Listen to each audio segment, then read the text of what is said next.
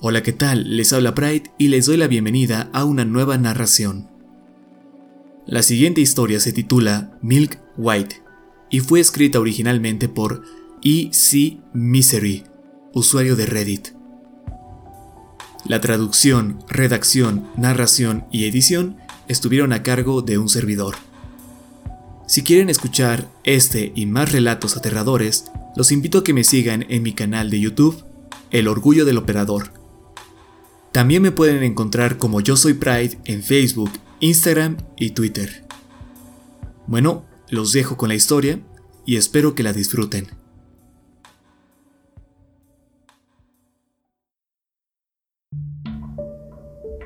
Nací y crecí en Sheboygan, Wisconsin. A menos que vivas cerca del pueblo, probablemente jamás hayas escuchado de él. Incluso la gente que vive en las ciudades grandes del estado como Madison y Milwaukee no sabe que existe. El estado de Wisconsin es conocido por su queso, sus ganados, por su amor a la cerveza y, por supuesto, por su excesivo número de instituciones mentales y asesinos seriales. Ed Gein y Jeffrey Dahmer provienen de aquí. En caso de que estuvieras viviendo bajo una roca por más de 100 años, déjame informarte que esos dos son de los asesinos seriales más famosos de Estados Unidos. No sé si se deba al frío característico de estas ciudades o qué, pero se nos da bien criar a lunáticos. Y mi ciudad natal, Sheboygan, no es la excepción. Tenemos un gran asilo abandonado por las afueras, cerca de la carretera. He aquí una foto del lugar. La conseguí de una tarjeta postal vieja. En esta institución se daba asilo a los locos y criminales del pueblo. Al menos eso cuenta el folclore local. Y de aquí surgió la leyenda de blanco como la leche, o Milk White. Él se supone que era un paciente del lugar, pero en realidad había nacido ahí dentro, pues su madre era una de las internas. Nadie sabía qué hacer con él, por lo que simple e increíblemente lo dejaron casi a su suerte, y conforme crecía, gateaba por ahí comiendo lo que se encontrara con tal de sobrevivir. Claramente no había otros niños con quienes jugar. Era el vino, tan blanco y delicado que casi cualquier fuente de luz le quemaba la piel. Por lo mismo, solo estaba despierto por las noches. El niño creció aprendiendo de la mente torcida de los pacientes, desesperado por la compañía de otro ser humano. Algo en toda esa locura lo convirtió en un demonio. La historia cuenta que cierto día encontró la forma de salir del sanatorio. Con su descubrimiento, le llegó la idea de que ahora podría ir a hacer amigos a la ciudad. Solía mirar por las ventanas de todas las casas durante las noches, con la finalidad de descubrir si había alguien despierto. Si se encontraba con un niño que todavía no se dormía, se lo llevaba. Por supuesto, los niños son ruidosos, por lo que, en lugar de raptarlos con vida, usaba sus enormes dientes para destrozarles el cuello. Luego, llevaba los cadáveres hasta el sótano del manicomio. Ahí le gustaba fingir que tenía una habitación repleta de amigos para jugar. También cuentan que les cantaba los cuerpos sin vida antes de dormir. El lugar fue clausurado ya hace mucho tiempo. El albino no tenía dónde ir, por lo que dicen que aún vive en aquel edificio abandonado y que todavía sale por las noches para llevarse a los niños que no se hayan ido a dormir temprano. Todo esto se cuenta como una leyenda urbana, pero estoy seguro de haber escuchado esa historia cuando era muy joven. Incluso había una pequeña rima que recitábamos a la hora del receso. Iba algo así. Calla ahora y duerme bien, o Milk White vendrá. Él no hace ruido, mejor de amén, con una mordida te acabará. Los padres del pueblo solían asustar a sus hijos con la historia, para que se durmieran temprano sin rechistar. Era efectiva. Al menos conmigo funcionaba. De hecho, creí fervientemente en esa historia hasta la secundaria. Recuerdo que fue en ese entonces cuando un niño se mudó a la ciudad. Él venía de Nueva York, por lo que todos pensábamos que debería ser más genial que cualquiera de nosotros. Se llamaba Jimmy. Tenía el acento de allá y todo vestía como un chico malo y siempre, siempre usaba una chaqueta de cuero negro, no importaba que hiciera un frío mortal. Al parecer, su pasatiempo favorito era quejarse de esta, su nueva ciudad. La odiaba. Mi amigo Hans y yo entablamos amistad con él. O algo así. Hans tenía 17 años, pero era lo suficientemente tonto como para ir en el mismo grado que nosotros, y además era enorme a comparación nuestra.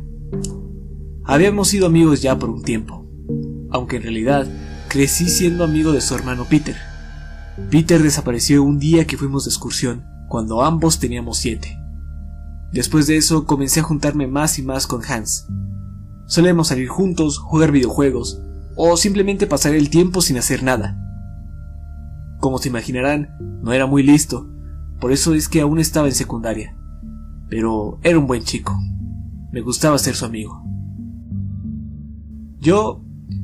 Yo era un niño muy típico de 12 años delgado y trataba de verme más cool de lo que en realidad era. No había nada especial en mí, pero creo que era un buen niño. Jimmy era el que sí tenía confianza en sí mismo. Podía hablarle a las niñas y salirse de problemas con relativa facilidad. También creía saberlo todo. Fue idea suya el escabullirnos al Instituto de la Leyenda. Pensé que quizás se había hartado de la nieve y quería hacer algo emocionante, de ahí la idea de infiltrarse. Fue entonces cuando le hablé sobre Milk White. ¡Qué montón de mierda! fue su respuesta. Ese es un cuento para mariquitas. ¿No creen en eso, sí? Miré a Hans, quien negó con la cabeza torpemente. Hans estaba muy feliz de tener amigos, por lo que haría cualquier cosa por mí o por Jimmy. Yo, por otro lado, estaba asustado, pero también negué creer en la historia. Jimmy decidió que fuéramos esa misma noche al lugar. Se burlaba de Bill White y decía que era un pésimo intento de historia de terror.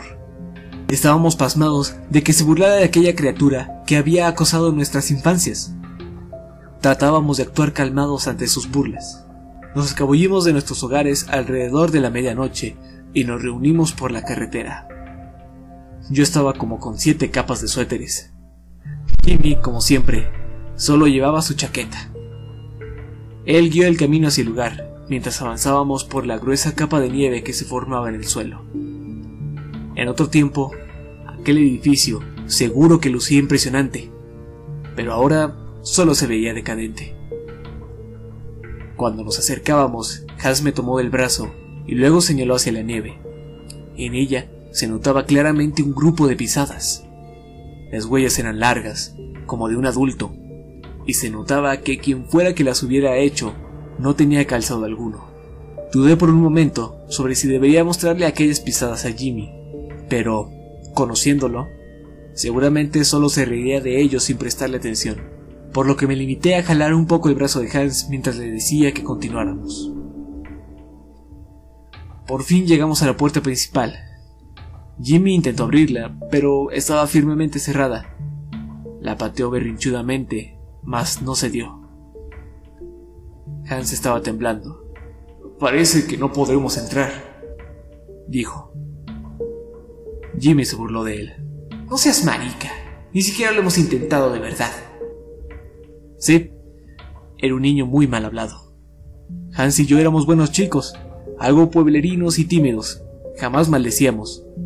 Claramente, aquel niño de Nueva York era muy distinto a nosotros. Jimmy caminó alrededor del edificio hasta una ventana tapada por varias tablas. Estaba lo suficientemente cerca del suelo como para que pudiera intentar entrar. Metió sus manos por una separación entre la barricada y sacudió violentamente la protección hasta que ésta se aflojó. ¡Ajá! dijo Jimmy, y luego hizo lo mismo con las demás tablas. ¿Bien, niñitas? dijo antes de deslizarse torpemente hacia adentro. Hans y yo nos observamos nerviosos. Si entrábamos, estaríamos enfrentando aquello que nos había aterrorizado desde el kinder.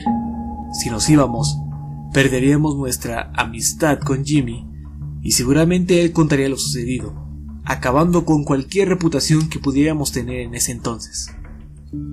Tomé aliento y me acerqué a la ventana. Aterricé sobre una pila de madera rota. Aparentemente más gente había intentado entrar, pues había tablas por doquier. Jimmy se estaba sobando la pierna insistentemente. Mierda, creo que me corté. Sus pantalones tenían una gran rasgadura.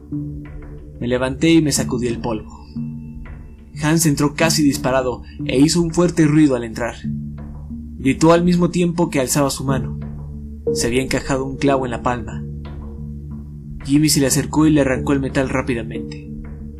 Lágrimas comenzaron a derramarse por las mejillas de Hans. Jimmy hizo un gesto de exasperación. Ah, eres un puto bebé gigante, ¿no? Tienes miedo de un fantasma y de un poco de sangre. Nos dio la espalda y se dirigió hacia el pasillo. Habíamos previsto la situación, por lo que llevábamos linternas, pero no eran de mucha ayuda.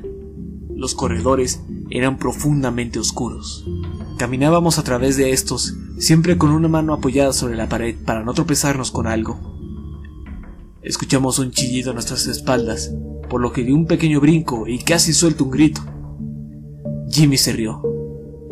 ¿Ahora también te asustan los ratones, llorona?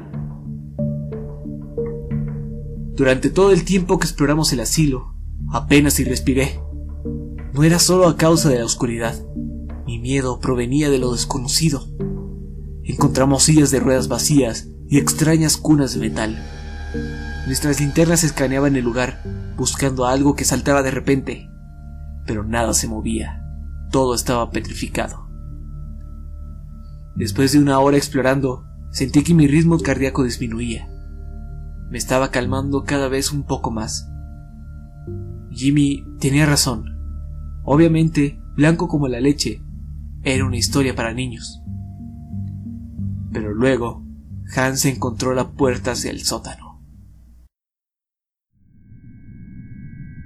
Apuntó hacia ella con su lámpara.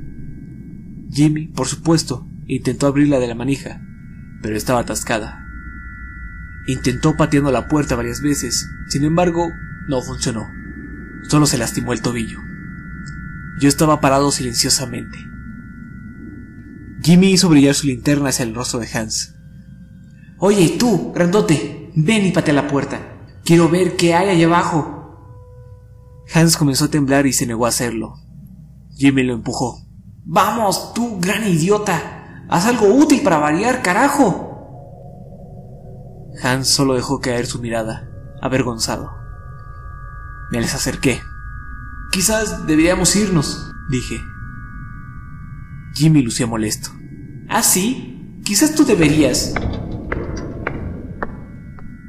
El sonido de unas pisadas lo interrumpieron. Sonaban como si provinieran de las escaleras, detrás de aquella puerta metálica. No pude hacer nada. Estaba boquiabierto por la situación y veía cómo Jimmy se había congelado justo donde estaba de pie. Las pisadas eran ruidosas, pesadas, sonaban como si azotaras carne contra una superficie de metal. Jimmy susurró bruscamente. ¡Apaguen sus luces! Y así lo hicimos. Luego nos pegamos de espaldas a la pared que estaba al lado de la puerta. Hans temblaba muchísimo y por el olor sabía que se había orinado encima. Jimmy maldecía una y otra vez en voz baja. Las pisadas cada vez se hacían más fuertes hasta que las escuchamos casi a nuestro lado. Luego oímos cómo rechinaba la manija. Estaba completamente oscuro, por lo que no pudimos ver nada. Solo sabíamos por el sonido que la puerta se abría lentamente. Entonces escuchamos la voz. Era grave, mucho, pero cantaba algo en un tono muy agudo. En realidad no era exactamente un canto, pues lo hacía como si susurrara. Calla ahora y duerme bien. Jimmy se mecía hacia adelante y atrás. Podía sentir cómo el miedo emanaba de él. Tenía su mandíbula fuertemente apretada y se escuchaba un horrible rechinar de dientes. Mientras tanto, la voz seguía con su canto. Oh Milk, oh Milk White vendrá. Debí de estar temblando incontrolablemente, pues mi pulgar se deslizó hacia el botón de encendido de la linterna, y en un instante Todo se iluminó, permitiéndonos ver la fuente de aquella voz. Los tres dejamos salir un aliento de terror al unísono. Aquello estaba de pie, como a medio metro de nosotros. Puede que alguna vez fuera un hombre, pero ahora tenía la postura parecida a la de un escorpión. Estaba desnudo y se apoyaba sobre sus extremidades, las cuales estaban extendidas como un insecto. Su cabeza se arqueaba hacia atrás, como si estuviera a punto de escupir veneno.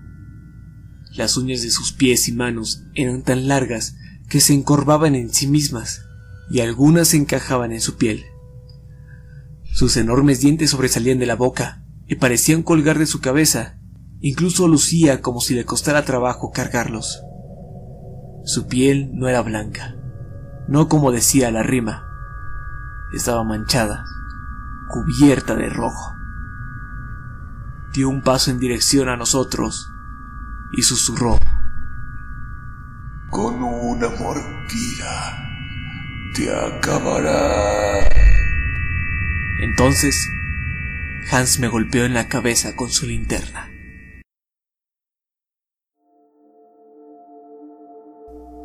Desperté en el suelo del manicomio.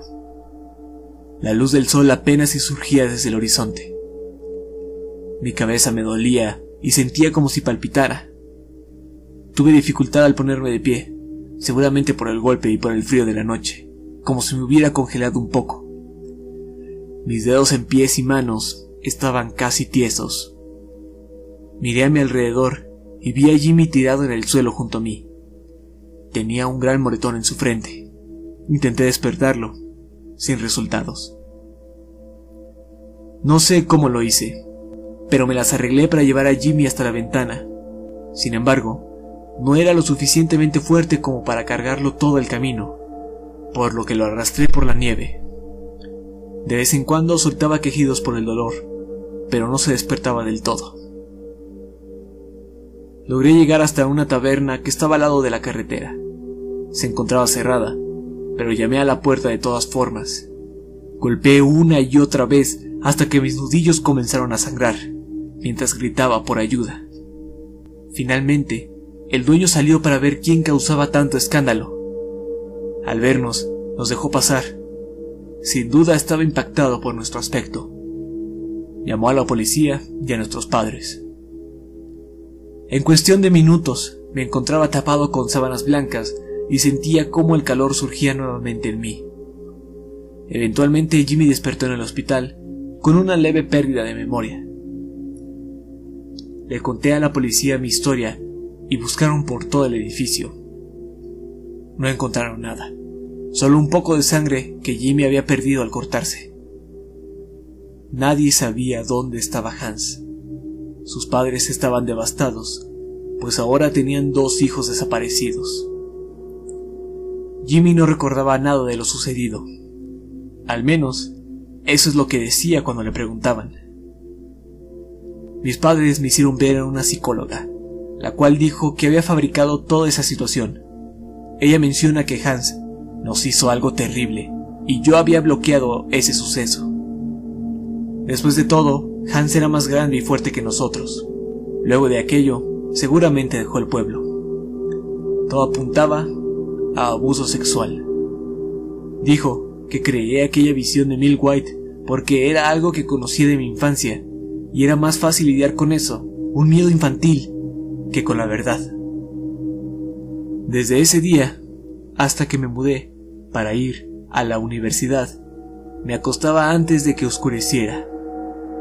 Jamás regresé a Sheboygan. Mis padres insisten en que vaya de visita, pero me niego a volver. Piensan que es a causa de lo que Hans me hizo. Pero sé lo que vi. Y sé que Hans solo me hirió para noquearme. Él sabía que Mil White no puede atraparte si estás dormido.